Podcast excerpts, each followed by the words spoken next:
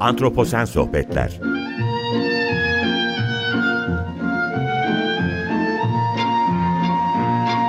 Hazırlayan ve sunan Utku Perktaş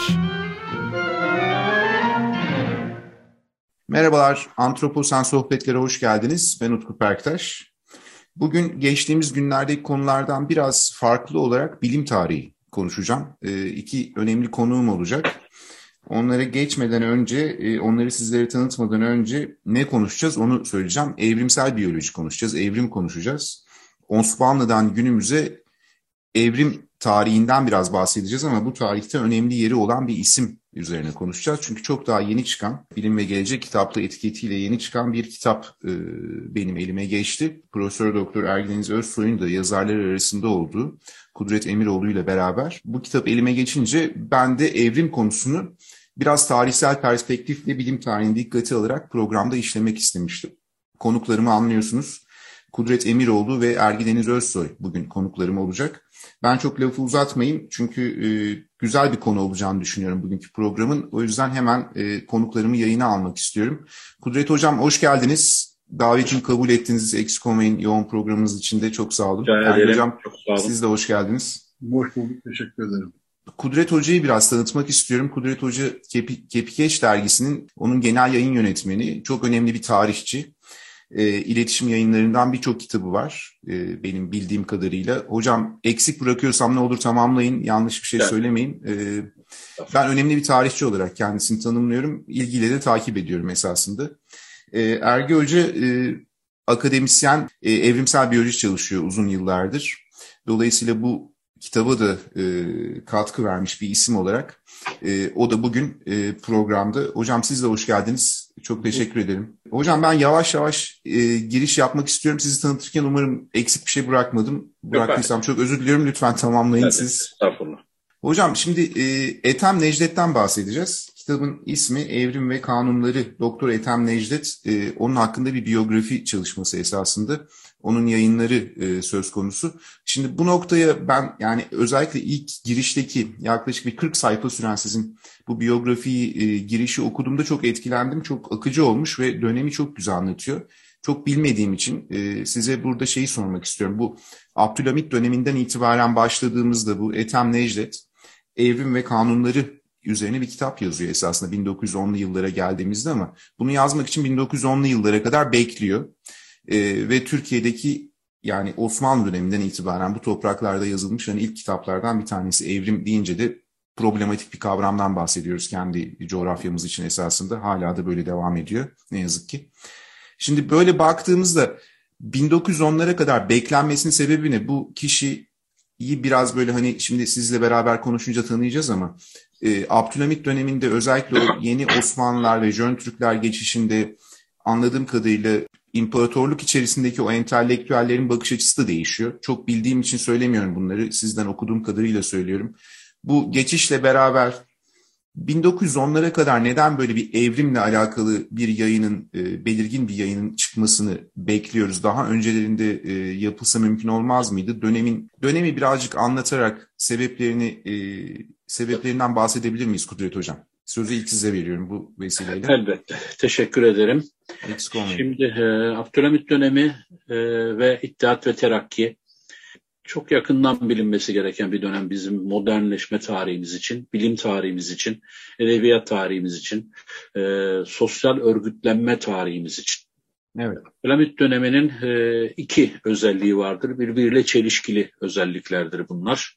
E, Osmanlı e, devleti ve toplumu Avrupa entegrasyonuna Abdülhamit'ten önce girmiştir. Evet. Artık Osmanlı'yı Avrupasız yani sanayileşmenin başladığı kapitalizm olmadan düşünmek mümkün değildir. 1856 Kırım Savaşı'ndan itibaren siyaseten de Osmanlı Avrupa uyumu içinde yerini almıştır. Yani bugünkü hukuk mantığıyla düşünürsek evet. uluslararası anlaşmalar iç hukukta geçerlidir değil mi? Evet elbette. O, o zaman da öyledir. 1890'lardan itibaren dünya temel kavramlar itibariyle bugünkü dünyadan farklı değildir arkadaşlar. Bu genellikle unutulan bir şeydir. Dolayısıyla Abdülhamit aynı zamanda Avrupalıdır ve Abdülhamit bunu gayet iyi bilmektedir. Abdülhamit üstünden yaratılan efsaneler tamamen siyasetendir. Çünkü Abdülhamit siyaset yapmıştır. Modern devlette siyaset yapılır. Abdülhamit bu siyasetini yaparken baskıcı, totaliter bir siyaset izlemiştir. Ama aynı zamanda hem entegrasyonun gereği olarak hem iktidarını e, kuvvetlendirme gereği olarak kendi çelişkilerini de yaratmıştır. Abdülhamit modernist bir kimsedir. Babası itibariyle, yetiştirilmesi tarzı itibariyle, fen bilimlerine yaklaşımı itibariyle, teknoloji kullanımı itibariyle, ordudaki eğitim mesela Osmanlı için çok önemli. Ona yaklaşımı itibariyle modernist bir kimsedir. Fakat bu modernizmin kendi çelişkilerini yaratarak ve kuvvetlendirerek ki bunu başlangıcını Abdülaziz'den biliyoruz. Abdülhamit'in en önemli hayatını belirleyen olaylardan biri nedir? Abdülaziz'in tahttan indirilerek kendisinin tahta bir örgüt tarafından getirilmesidir. Babası öldü de kendi tahta çıktı değil. Abisi öldü de kendi tahta çıktı değil. Kendinden önceki padişah siyaseten tahttan zorla indirildi. Hatta öldürüldü ve kendisi anayasa ilan edeceksen söz ver öyle tahta çıkarıldı. Abdülhamit'in hayatını belirleyen bütün bu Avrupa entegrasyonu, bütün Osmanlı'daki demiryolları, su kanalları, limanlar gibi alt yatırımlar, altyapı yatırımlarıyla birlikte modern üniversite açılması, basın hayatının başlaması, magazin edebiyatının başlaması, sokakların hava gazıyla aydınlatılması, telgrafın demiryolunun modern eğitimin başlatılması, Abdülhamit modern eğitimin bugünkü e, Fransa'dan aldığımız üçlü sistemin yani ilkokul, ortaokul, lise sisteminin başlatıcısı ve yurt çapına yayıcısıdır. Abdülhamit kendisinin altına oyacak olan mektebi mülkiyeti, mülkiyeyi yani bugünkü siyasal bilgiler fakültesini ihya eden ve bununla övünen bir kimsedir. Hmm. Abdülaziz açtı ama evet. e, işler hale getirilen Abdülhamit'tir. Bütün bunları yaparken bütün bunların doğurduğu çelişki nedir?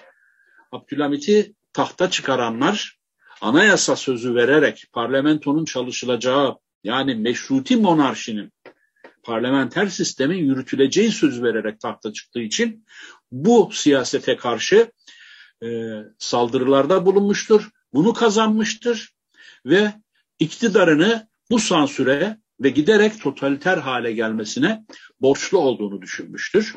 Bunun içinde e, jurnalciliği, casusluğu, her türlü hukuk dışı baskıyı ve kendi modernizminin tersine belirli sosyal zümre ve tabakaları imtiyazlı hale getirmeyi yani modern hukuku ki Osmanlı'da artık modern hukuk geçerlidir. Abdülhamit'ten önce başlamıştır bu geçerlik. Modern hukuku çiğnemeyi göze almıştır. Bu sansürcülük, bu jurnalcilik o hale gelmiştir ki trajikomik olmuştur artık. Abdülhamit'in çelişkisi budur. Ama Abdülhamit fen bilimlerine, evrime, şuna buna karşı diye bir şey.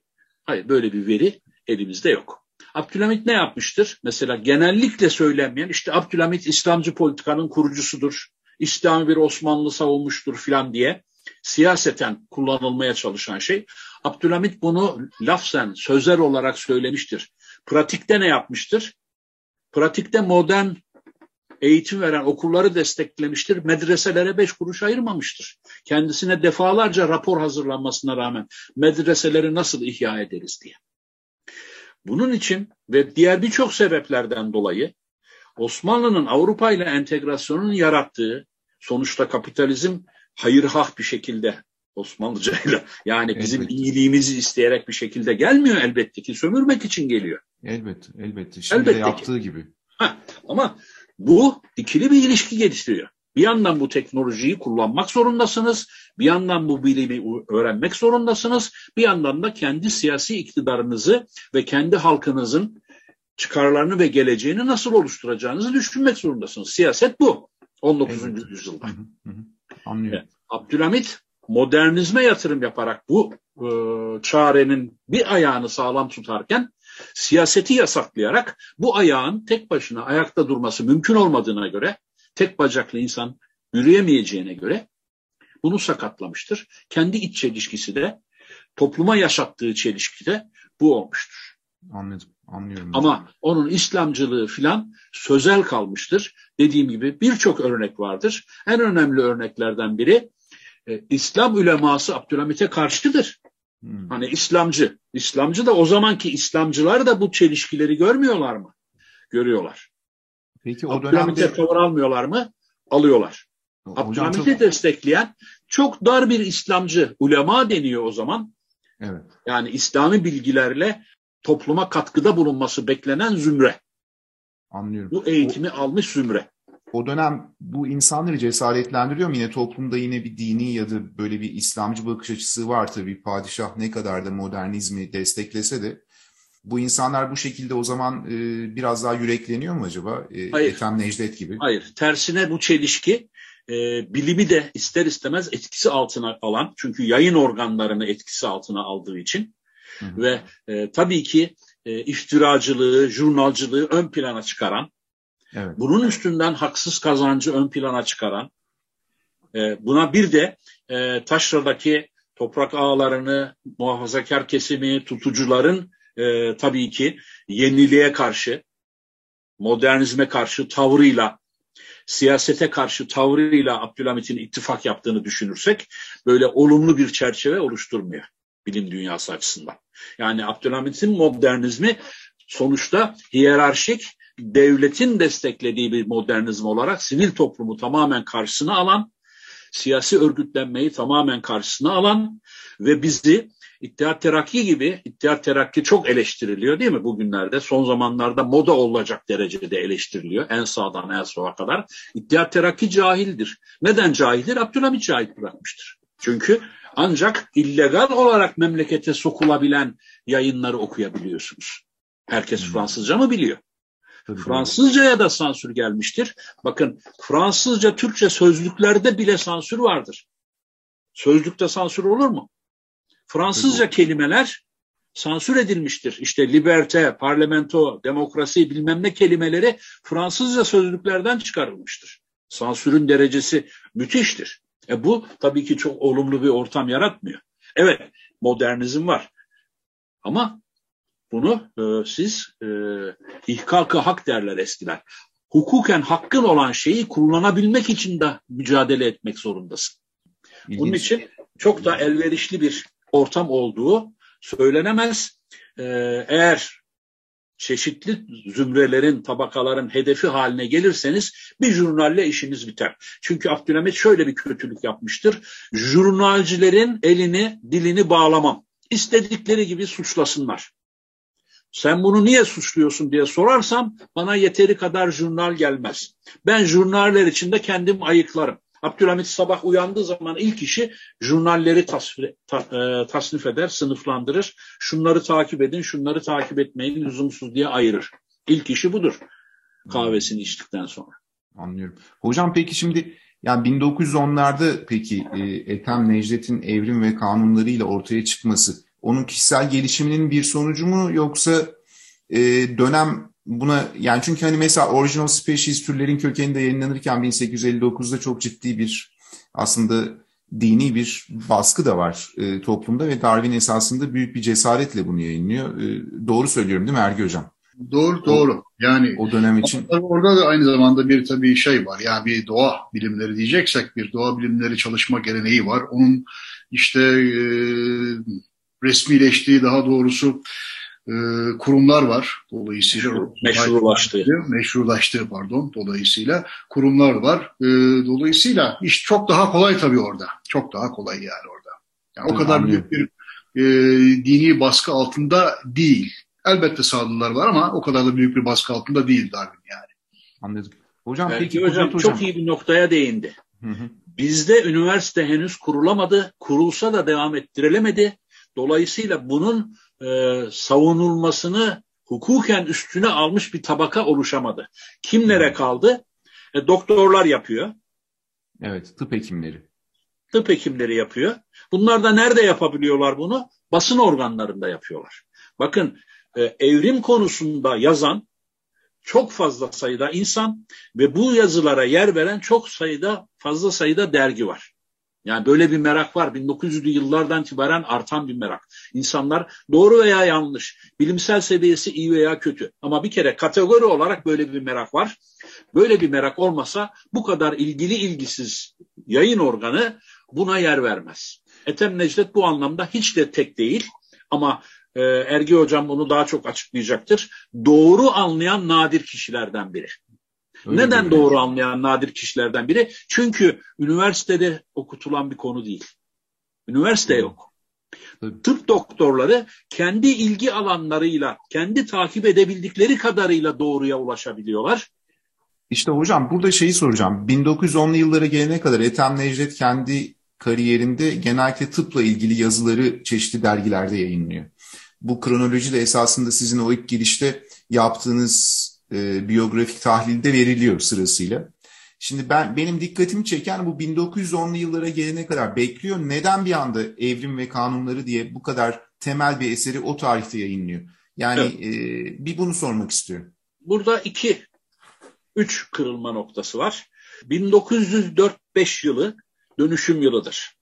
Bütün evet. dünya içinde, Osmanlı çevresi içinde. Rusya'da devrim olmuştur. Japonlar Rusları yenmiştir. İran'da devrim olacaktır. Osmanlı ülkesi de kaynamaktadır. 1905'te genellikle tarihçilerimiz bilirler, halkımız bilmez. 1905-1906 yılları Anadolu'da ayaklanma yıllarıdır. Erzurum'da başlayan ayaklanmayla halk iktidara el koydu arkadaşlar. Bu bilinmez, anlatılmaz. Bu çok büyük bir ayaklanmayla bastırılmıştır. Önce Erzurum'da başladı. Ee, Ankara'ya kadar yani bütün Doğu Anadolu'yu sardı. Gösteriler, mitingler şeklinde gelişti. En kanlısı, en şiddetlisi, en iktidara el koyma e, biçimi Erzurum'da oldu. Ama yavaş yavaş bir iki yıl içinde duruldu. 1908'deki meşrutiyetin de ilk adımı oldu. Nasıl 1905 Rusya devrimi 1917'nin ilk adımı olduysa 1908'in e, ilk adımı oldu. Çünkü 1905-1906 e, ayaklanmaları bütün toplum için bir sonuç doğuramadı. Bastırıldı. E bastırıldı 1908'de Balkanlarda yani bu e, bastırmanın dayağını yememiş olan toplumsal kesimde başarıya kazandı. 1908 meşrutiyeti ilan edildi. 1904 Ethem Necdet'in hayatında da bir kırılma noktası. Demek ki e, çok iyi toplumsal e, şeyleri takip eden çok dürüst ve bilimi gerçekten kendine şiar edinmiş bir kişi. Çünkü ilk yazılarında baktığımız zaman Abdülhamit övgüsüyle başlıyoruz. Ethem Necdet'in hayatı, yazı hayatı böyle başlıyor. Evet. 1904'ten sonra ne yapıyor biliyor musunuz? İstanbul'u terk edip İzmir'e gidiyor. İmzasındaki bütün o Osmanlı şatafatını bırakıp sadece Ethem Necdet imzasını atmaya başlıyor. Bu bile kendisini mevcut kurulu düzenden gavurcasıyla establishment'tan ne kadar ayırt ettiğini İstanbul'un niye bir hoca tıbbiyede ders veren bir kimse Ethem Necdet bırakıp da İzmir'e gitsin. Evet. İzmir'de bir hastanede doktor olarak çalışmaya ve sadece Ethem Necdet olmaya razı geliyor. Sistemden kendini tamamen koparıyor ve bundan sonra halk sağlığı yerine daha sosyal konularda eğitim ne olabilir, e, nasıl kalkınılabilir gibi deneme tarzı konularda yazmaya başlıyor. Bu birinci kırılma. İkinci kırılma 1908 meşrutiyetin ilanından sonra sizin dediğiniz gibi. Bu da e, tabii 1908 meşrutiyet çok büyük e, sansür kalktı. Evet. Üniversite bağımsız olarak üretimine başlayacak. Bu çok büyük ümitler getiriyor. Bu sefer Ethem Necdet'i nerede görüyoruz? Selanik'te görüyoruz. Bu çok önemli. İzmir seçimi de çok önemli. Selanik seçimi de çok önemli. İzmir'de, Selanik'te o zamanki siyasi hayatın e, nabzın attığı yerlerdir. İstanbul çok baskı altında olduğu için İstanbul köhnemiş bir Bizans'tır o zamanın kuşaklarının gözünde. Anlıyorum. bunu söylüyorlar ben değil. İstanbul Anladım. köhnemiş Bizans'tır. İzmir o kadar ön plana çıkmamıştır. Çünkü meşruiyeti daha çıkıp da ilan ettirenler Selanikliydi. Ama bunun alt tabakası, altyapısı İzmir'de hazırlandı. İzmir'de baskıyı yiyince İnsanlar hapse atıldı, örgütlenenler hatta tımarhaneye bile koyulanlar var bu deli diye. Aynı e, hani birçok uygulamasını biliyoruz değil mi? Muhaliflere yapılan tımarhaneye evet, evet. muhalif evet. koymak. E, Abdülhamit zamanında bu da yapıldı. Bunların bir kısmı Selanik'e kaçtılar. En bilinen iki ismi söyleyeyim. Ömer Seyfettin'le Ali Canip Yöntem. Selanik'te yeni lisan hareketi başladı. Bu hep anlatılır. Genç kalemler, Türkçülük Ama anlatılmayan bir şey vardır. Yeni lisan hareketi yeni insan hareketinin bir parçasıdır. Yeni insanın Türkçülüğe dönüşmesi Balkan Savaşı'ndan sonradır. Yeni insan bir ucuyla demokrasiye ve hatta sosyalizme açılmayı potansiyel olarak içinde barındıran bir harekettir. Ethem Necdet'in de en yakın arkadaşı Türkiye'nin ilk sosyalistlerinden olduğunu bildiğimiz Rasim Haşmet'tir. Selanik'ten çocukluk arkadaşıdır. Ethem Necdet işte bu açılımla kitaplar yayınlamaya başlar. Önce kolera tabii bir kolera çünkü çok ciddi bir sorundur. Onu yazar. Sonra kızlara e, bakın bu da önemli bir şey. Tabii kadın hakları meselesi. Selanik'te ilk kadın hakları nutukları atılmıştır. İstanbul'da değil. Öyle kız eğitimiyle ilgili bir kitap yazar. Sonra evrimi yazacak. 1913. Arada geçen 3 yıl çok çok önemlidir. Meşrutiyetin istibdata dönüşmesi, sosyalist beklentilerin milliyetçilik karşısında yenilgiye uğraması ama Ethem Necdet'in bunu Ergi Hocam çok daha güzel anlatacaktır. Bilimi yakından takibiyle evrim konusunun Lamarckizm'den, Spencer'dan kurtulup Evet, Mendel'in katkısıyla da, doğru biçimde anlaşılması. Evet evet. Onları da tam yeri gelmişken şimdi Ergi Hoca'ya sormak tam, istiyorum. Bunlar çakışıyor. Bundan sonrasını işte Mendel'le Ethem Necdet niye doğru anlatan başka da belki vardır ama ben bilmiyorum. Birçok insan bu konuda yazıyor. Ama benim evet. görebildiğim kadarıyla Ethem Necdet kadar bilimsel anlamda doğru yazabilen yok. İşte bu çakışma 1913 gibi geç bir tarihte yayınlıyor. Hem siyase hem toplumsal hem de bilimsel gelişimle çakıştığı için 1913 yılı önemli bir yıl oluyor. Sağ evet, olun Ergi hocam. hocam. Ağzınıza sağlık. Hocam Ergi hocam burada şeyi soracağım şimdi size. Benim aklımda birkaç soru vardı size sormak için kitaba baktığım zaman. Siz dipnotlarıyla e, epey bir katkı vermişsiniz benim anladığım kadarıyla. Ethem Necdet dönemin tek bu anlamda evrimle ilgileneni mi bir onu sormak istiyorum. Hani o dönem muhakkak çevresinde insanlar var yine evrimle ilgilenen e, ya da bu terimle ilgilenen bir onu soracağım. Sonra da sizin perspektifinizden bakınca şimdi bilim tarihi çok önemli. Tarihi anlamamız bugünleri ve geleceği herhalde öngörmemiz için de oldukça önemli diye düşünüyorum. E, Türkiye için de böyle. E, bu acaba evrimsel biyolojinin Türkiye'de gelişimine ne tür katkılar yaptı? Çünkü Kudret Hocam da söyledi. O Spencer, Lamarck onlardan kurtuluyoruz. Mendel genetiği işin içine girecek. Bu konularda ne söylersiniz? Yani bu kitabı böyle analiz etsek sizin perspektifinizden neler dersiniz bu söyleyeceğim sorular için? Evet, teşekkür ederim öncelikle. Tabii Kudret Hocam çerçeveyi o kadar tarihsel olarak iyi çizdi ki dolayısıyla e, benim söyleyeceklerim tamamlayıcı, daha doğrusu ek olacaktır sadece konu itibariyle. Durum zaten çok aydınlanıyor aslında. Şimdi tabii e, Ethem Necdet'in tekamül ve kanunları, işte evrim ve kanunları diye biz şey yaptık, hazırladık. 1913 tarihli. Fakat tabii öncesinde e, şöyle söyleyelim e, bir sürü dergide, kitapta evrim konusunda yazan çizen başkaları var. Ama evrim konusu derken tabii evrime değinen ama bu değinilerin çoğu genellikle şeydir. Yani yanlış değinlerdir veya işte e, kulaktan dolma veya işte okunmuşsa e, böyle işte bizim sosyal darwinizm diye şimdi değerlendirdiğimiz çerçevede yazılmış işte Fransız belki de Alman kaynaklı e, bir takım popüler kitaplardan devşirme hatta bazıları yanlış devşirilmiş bilgiler içeren şeylerdir, yazılardır baktığımızda. Ee, ne bileyim işte şey de bile var yani e, Ahmet Mithat Efendi de bile dolayısıyla yaşamın başlangıcı konusunda veya işte insanın kökeni konusunda bir takım böyle karmak karışık da olsa e, spekülasyonlar var e, çıkardığı dergide. E, o da 1870'lere dayanıyor işte. Fakat tabii problem burada şöyle bakmak lazım öncelikle e, bu çerçevede. Kudret Hocam da söylediği gibi e, Ethem Necdet doğru bilgiyle yazan birkaç kişiden bir tanesi sadece. Yazan çok ama gerçekten de hani bizim evrim evrim biyolojisi diyeceğimiz perspektifle yazan ve dönemin evrim biyoloji bilgisindeki evrimsel biyolojisindeki tartışmaları e, büyük oranda doğru aktaran birkaç kişiden bir tanesi sadece. Çok az kişi var. Ve, ve Ethem Necdet e, bunların içerisinde çok öne çıkıyor gerçekten de. 1911'de şey var, e, Subi Ethem var. Onun e, Darwinizm diye bir kitabı var. O da yayına hazırlanıyor bildiğim kadarıyla. Şimdi o Darwinizm kitabı da e, oldukça doğru bilgiyle yazılmış. Ama işte e, şöyle, bunların hepsi Ethem Necdet dahil olmak üzere e, yani kendi gayretleriyle e, yazdıkları eserler bunlar. Yani bunun bir eğitimi yok. Türkiye'de işte üniversite yok. Kudet Hoca söyledi. E, o yüzden kaynakları e, derleyip toparlıyorlar. E, işte e, tıp doktoru olduğu için Ethem Necdet'in tabii meseleyi anlaması şey e, çok daha kolay. Zaten zengin bir birikimi de var başka alanlar itibarıyla. E, Supi Ethem de şey mesela askeri veteriner. Onun da bu Darwinizm kitabı Manastır'da basılmış mesela. Yine işte 1910'da e, çıkan şey var, felsefe mecmuası var. 10 sayı kadar falan çıkıyor yanılmıyorsam. Baha Tevfik ve işte Ahmet Nebil'in e, çok da e, güzel sağlam bir dergi de biliyorum. Ben onun çevrim yazısı da var şu an şeyde e, kitapçılarda hazırlanmış, sadeleştirilmiş metinle beraber.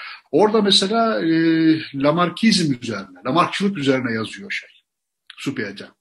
Son birkaç sayısında derginin. O daha sonra kitap olarak da basılır. O, o kitapta işte bizlerde var Osmanlıcası ve daha sonra bu tabii yine çıktı. Çevrim yazısı yapıldı. Şimdi böyle benim aklıma doğrudan iki isim geliyor. Yani bu denli Osmanlı'da aslında e, evrimsel biyoloji bilgisine hakim, hem güncel tartışmaları bilen hem de işte evrimsel biyolojinin e, bağlamından e, çıkarılmasından da rahatsız olarak bu konulara temas ederek yazan e, iki kişi neredeyse. Ciddi anlamda yazan yani. Bir tanesi işte Ethem Necdet, bir tanesi de belki şey işte Supi Ethem diye rahatlıkla söyleyebiliriz. İşte e, biz mesela bu işte kitap çıktıktan sonra ben sosyal medyada paylaştığımda bazı şeyler geldi. E, ama işte Hoca Tahsin Efendi de var mesela. Ama fakat bunların ben yazdıklarını biliyorum. Bunlar sadece değeri ve e, kapsamlı bir evrimsel biyoloji e, bilgisiyle ve bu evrimsel biyolojinin e, tartışıldığı başlıklarla yazılmış şeyler değil. Ethem Necdet'in kitabı veya kendisi işte belki Supi Ethem'le beraber yan yana olduğunda hani sadece iki kişi diyebiliriz yani ciddi anlamda evet. evrimsel biyoloji evet. doğru bir kullanan ve güncel tartışmaları içeren bir eser yazma bağlamında iki kişi var baktığımızda. Ama tabii şunu görmek lazım. İşte e, Kudret Hoca zaten çerçeveyi çizdi. Yani e, bunun bir üniversitesi, yani Türkiye'de bir üniversite falan vesaire bulunmadığından bizim bildiğimiz manada. Dolayısıyla düşünce tarihi olarak bakmak lazım buna. Evrimsel biyolojinin bilim tarihi açısından yani Osmanlı'da bir şey yok. Bunu görmek lazım her şeyden önce. Ama konuya vakıf olan mesela e, işte geniş bir dönem itibariyle entelektüel birikime sahip olan ne bileyim işte Ethem Necdet'in yazdığı evrim ve kanunları, Suket'in Darwinizmi ve Marksizmi var mesela baktığımızda. E, iş şeye geldiğinde tabii, Türkiye'deki evrimsel biyoloji tarihi açısından baktığımızda e, elbette e, Ethem Necdet'in de Supi Ethem'in de yazdıkları e, işte Cumhuriyet kuşağının işte e, eğitimini biçimlendiren e, kişilerin de şeyinde, bilgisi dahilinde. Ee, bence kitabın kıymeti çok büyük gerçekten de. Hem bir yandan çok dengeli bir evrimsel biyoloji bilgisi içermesi, hem sosyal Darwinizmle Darwinci evrimsel biyoloji arasındaki ayrımı net bir şekilde ortaya koymaya çalışması, ee, hem de bunu yaparken dolayısıyla büyük bir objektiflik sergilemesi hakikaten de e, kitabı karşımıza yani e, 1913'te yazılmış ama bugün bile e, yani büyük bir şeyle, keyifle ve ders alınarak e, bugünkü meseleler üzerinden de bakılarak e, okumayı sağlamamızı. İkinize de esasında çok teşekkür ediyorum. Süremizin sonuna geldik. Ee, çok da akıcı bir sohbet olduğunu düşünüyorum. İyi ki geldiniz. Kudret Hocam size çok teşekkür ediyorum. Ergi Hocam sana çok teşekkür ediyorum. Eksik olmayın ikiniz de. E, kitabı da bence güzel konuştuğumuzu düşünüyorum. Umarım dinleyiciler de e, kitabı edinip en azından evrimle alakalı okumalara başlarlar. Ben her programda benim bir mottom var artık bunu e, dile getiriyorum. 3.8 milyarlık dünya e, tarihinde en önemli mirasımız olan biyoçeşitlik bir krizde ve çok hızlı kaybediyoruz bu dönemde. Bunun bir yansıması iklim krizi. E, bununla türler ciddi anlamda tehdit altına giriyor ve evrimsel biyolojiyi ben özellikle bu dönemde çok iyi anlamamız gerektiğini düşünüyorum ki bu tür yok oluş çağlarında en azından insanın geleceği için, genç kuşaklar için e, çok daha iyi bir dünya bırakabilmek için bu perspektifle bakmamız gerektiğini düşünüyorum. Önümüzdeki günlerde antroposen sohbetler yine biyoçeşitlilik, iklim ve evrim üzerine e, de konuşmalarla devam edecek. Böyle bir kapsamı da e, yavaş yavaş geliştirmeye çalışacağım. Eksik olmayın. Görüşmek dileğiyle. Hoşçakalın.